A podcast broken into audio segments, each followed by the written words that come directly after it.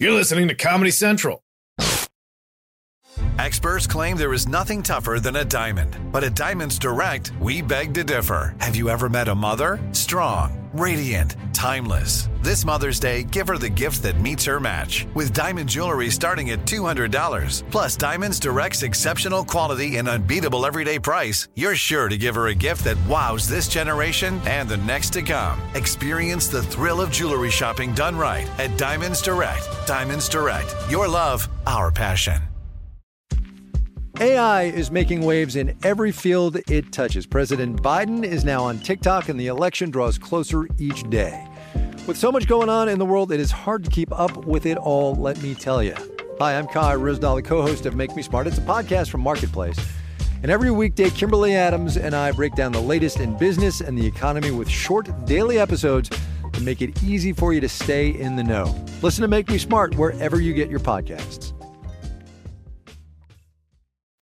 Hi, I'm Ronny Chieng. You probably know me as the co-host of The Daily Show with Trevor Noah. I know, it's weird they put his name in the title and not mine, but anyway. My new show, Ronny Chieng International Student, is coming to the Comedy Central app. Co-written by and starring yours truly, Ronny Chieng International Student is the mostly true story of my time as a law student in Australia. That's right, this accent is Australian.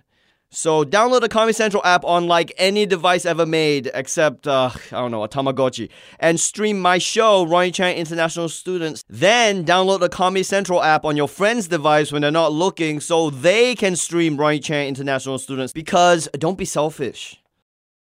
My guest tonight is an actor, activist, and now a best-selling author on the New York Times. Her new book is called We're Going to Need More Wine. Please welcome Gabrielle Union.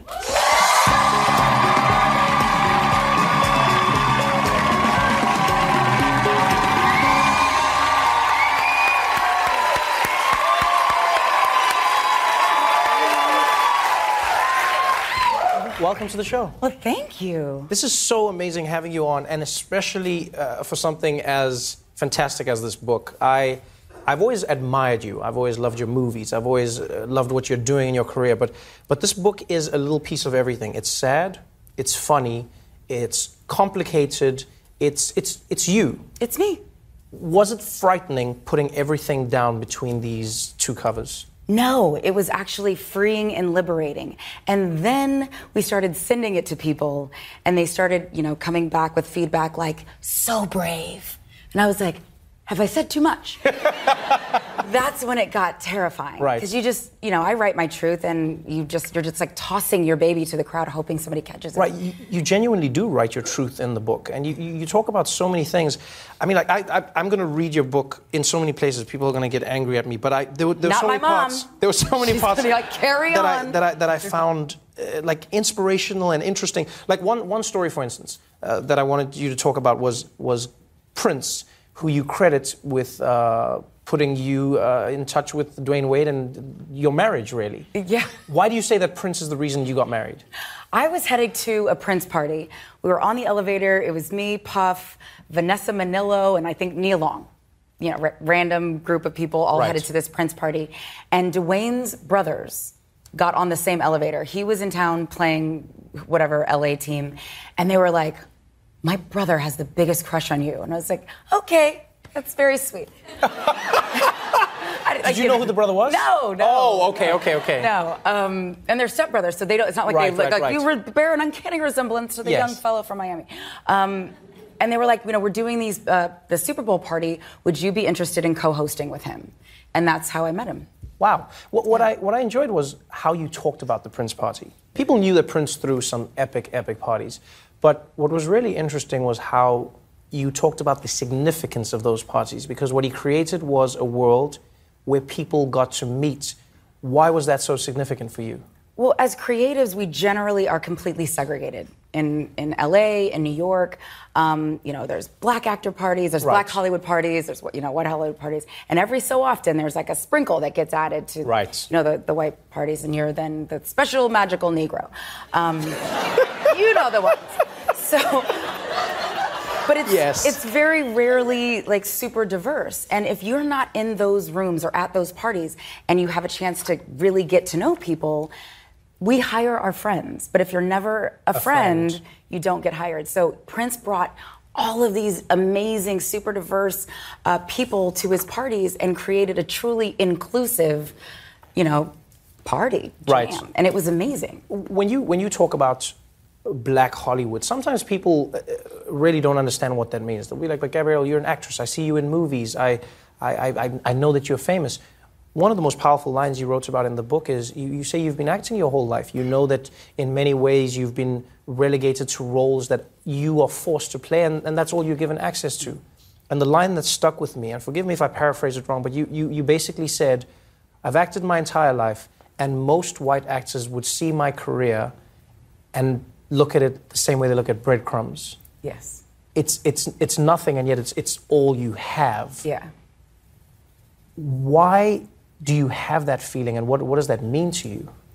Well, it's it's for the same reason why, you know, Taraji Taraji P. Henson had been nominated for an Oscar. You know, she she'd been the star of, of films, and she'd been around for literally twenty years. Right. And suddenly we discovered her as Cookie Lion, and Black America was like, nah, we knew Taraji for about twenty years. Right. Y'all are late. She's been amazing for a long time. So when they look at, at my career and they see a movie like Deliver Us from Eva or or The Brothers or Two Can Play That Game, all movies that had tiny budgets that did ten times right. their budget, which should be considered blockbusters. Yes. But they're considered niche. They're Black movies. Um, or why we look at uh, the movie like Girls Trip right, this right, summer right. as, oh my, look at that little Black movie go, as opposed to that little Black movie kicked everybody's ass. Right. Yeah. Um, But when you but when you look at, at creatives of color based on the budgets that we're given and what we're able to do, right. there are so many superstars that never get acknowledged.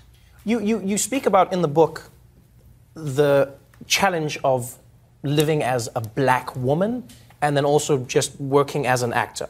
And some people say, don't bring up the fact that you're Black. Just just be an actor and move on with your life.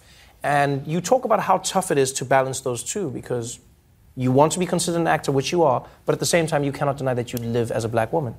Um, listen, if there was, if there was a way that I could just be like, now forget this. Right. Doo-loo, doo-loo. And they're like, she's not Black at all, it turns out. Like, I would be so interested to know how many rooms I could get in. But because they still use phrases like, ah, we're not going to go Black with that character. And I'm like, right. Well, I mean, This Is Us is a very popular show, and I will admit, before I actually watch an episode, I'm like, they're all related. How? Right. Um, you know, it'd be like, the lawyer couldn't be Black or brown yes, or Asian. Yes, yes. And it's like, well, I didn't envision it that way. I'm like, well, I bet there's no Black people on your mantle or in frames at your house either. Um, your social circle has to expand so your world can expand, because obviously just, like, choosing people based on merit is like not your jam. So somehow I've got to figure out a way to, you know, to to to somehow present myself as human to you, right. which you refuse to see. So no, I wish I had the luxury of saying, I'm just an actress, but I'm not. I'm a Black woman, and, and my acting is completely informed by my Blackness. Wow.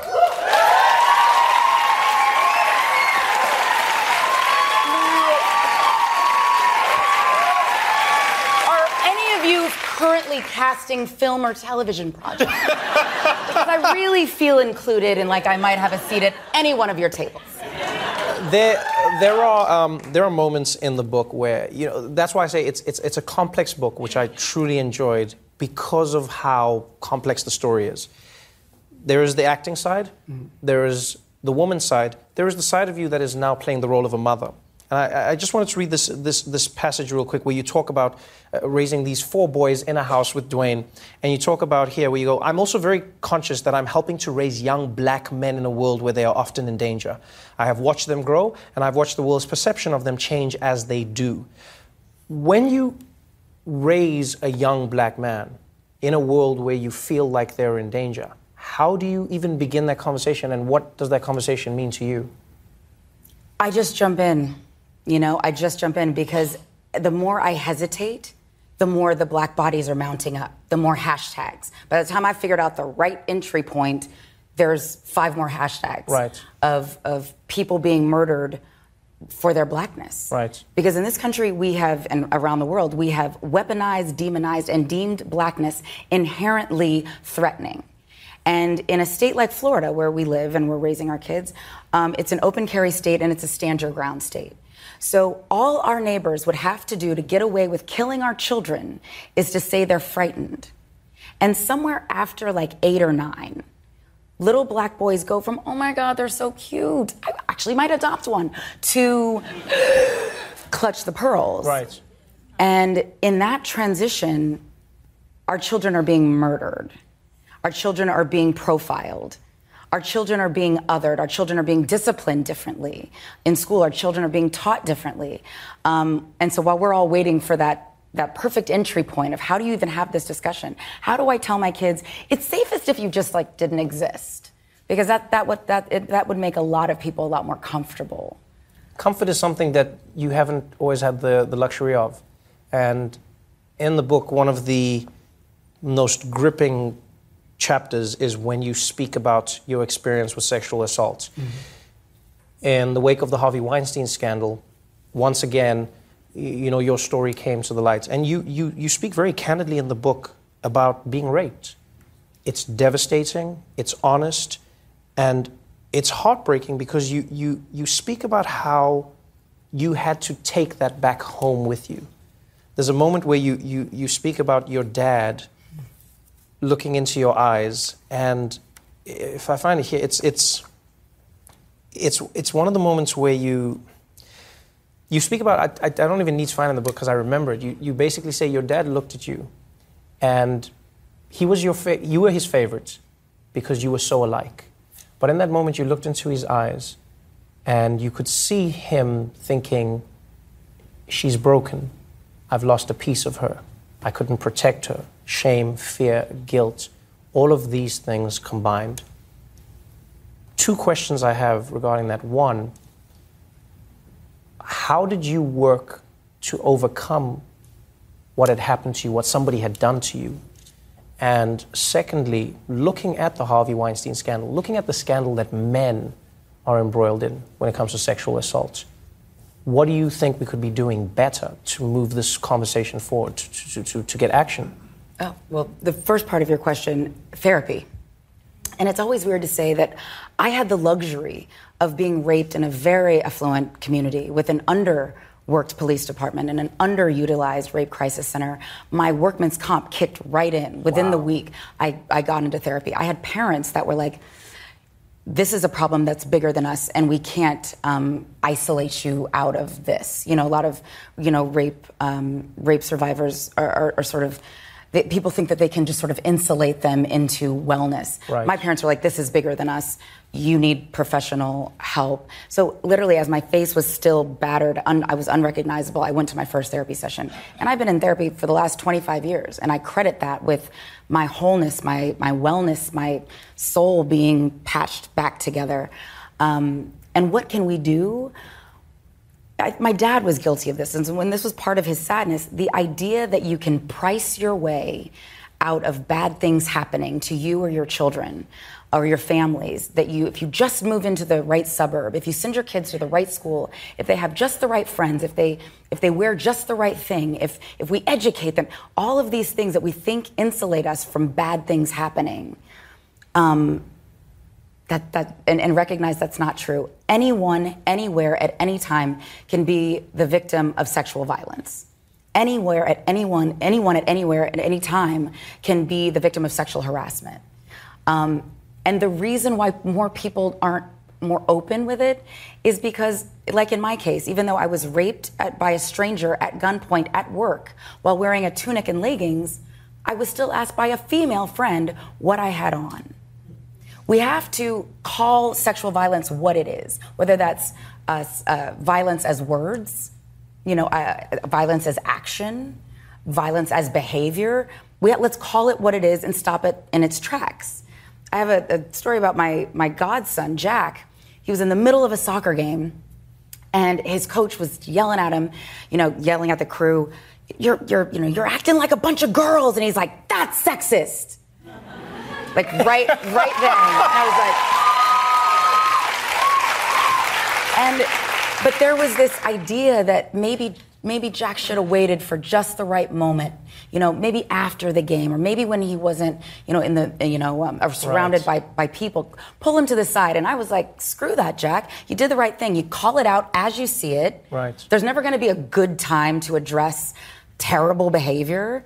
Address it in the moment when you see it. Because we've wow. all been complicit in allowing this to go on, whether that's catcalling on the street or, you know, super inappropriate conversations that happen at work or in our families. We've all seen the aunt with the, like, super slobby kisses. Come here, baby, give the baby a kiss. And you're like, don't be that way. Give auntie a kiss. And right. we override kids' discomfort. We've all been complicit. We've all done it. So how we help is, a, let's call a thing a thing and call it out as it's happening. Wow. I, uh... there's, um... One, one, one part of the book I, I have to ask you about, which I thoroughly enjoyed, is how proudly sex positive you are. Yes. And this is something I always enjoyed because it genuinely reminds me of my mom. My mom used to embarrass me so much because she would always want to talk about sex. And I'd be like, no, you're a mom. And she's like, how do you think I made you, baby? And I'd be like, no. Do you know what I mean? And and, and it, it really is beautiful because it's part of the conversation. Yeah.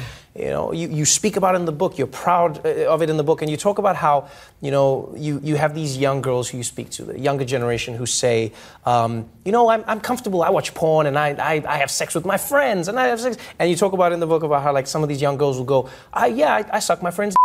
You know, and, and that's it. And you, and you say, well, does he does he go down on you? And they're like, no. And you're like, well, that's that's not that's not a good friendship then. Sex is something that's supposed to be mutually beneficial. Yes. And if you're gonna be super proud about cunnilingus or, you know, fellatio, he better be just as proud about his cunnilingus skills. let's let's keep it one hundred, right? Or we're gonna just, you know. Um, this is the second marriage, so when I'm talking about sex, there hasn't been one penis in my life. Um, And the idea that, like, I just was, like, magically waiting until, I, like, my early forties for Dwyane Wade's penis to show up. Um,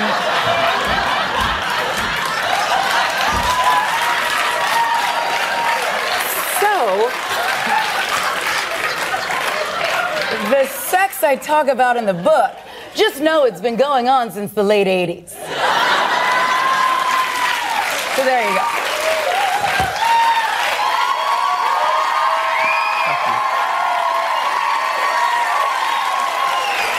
We're Going to Need More Wine is available now. You'll love the book as much as you love her. Gabrielle Union, everybody. The Daily Show with Trevor Noah, Ears Edition. Watch The Daily Show weeknights at eleven, ten Central on Comedy Central and the Comedy Central app. Watch full episodes and videos at the daily show dot com. Follow us on Facebook, Twitter, and Instagram, and subscribe to The Daily Show on YouTube for exclusive content and more. This has been a Comedy Central podcast. The Hargan women seemed to have it all. We were blessed. My mom was amazing. But detectives would soon discover... Inside the house, there were the bodies of two women. A story of betrayal you would struggle to believe if it wasn't true. I am just praying to God, this is a sick joke. From forty-eight hours, this is Blood is Thicker, The Hargan Family Killings. Listen to Blood is Thicker, The Hargan Family Killings early and ad-free starting May first with a forty-eight hours plus subscription on Apple Podcasts.